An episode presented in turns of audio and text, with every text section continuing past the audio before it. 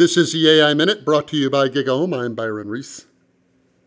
The artificial intelligence that we have, which is quite impressive, doesn't come to us based on an understanding of intelligence.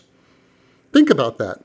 The AI we have isn't modeled after how we understand intelligence. This is in large part because we don't really understand intelligence. And therefore, the AI we've built has very little to actually do with intelligence. What we do is we use brute force to simulate intelligence.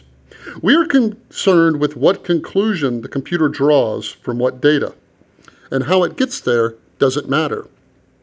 It stands to reason that further advances in AI aren't going to come from understanding intelligence, but just brute force emulating what intelligence looks like.